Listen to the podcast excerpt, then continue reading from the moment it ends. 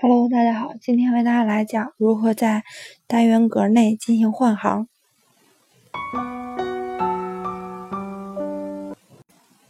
如果在单元格中输入了很多的字符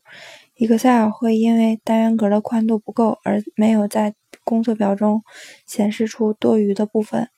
如果长文本单元格的右侧是空单元格，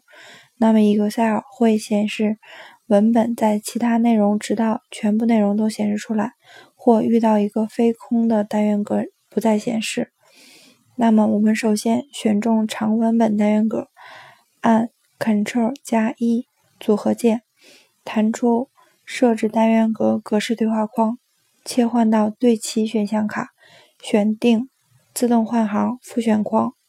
单击确定按钮。如果自动换行能够满足用户在显示方面的基本要求，但做的不是特别好，因为它不允许用户按照自己希望的方式进行换行。如果要自定义换行，可以在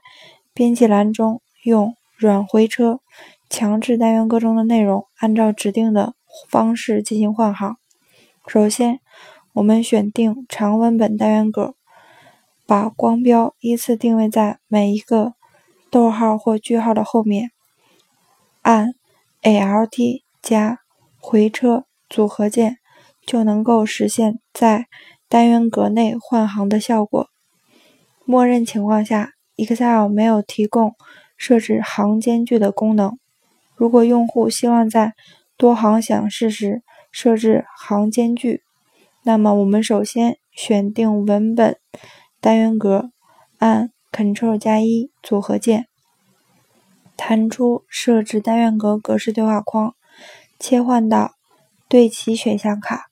在垂直对齐下拉列表中选择两端对齐选项，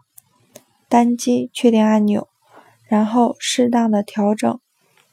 单元格的高度，就可以得到不同的行间距。以上即为全部内容，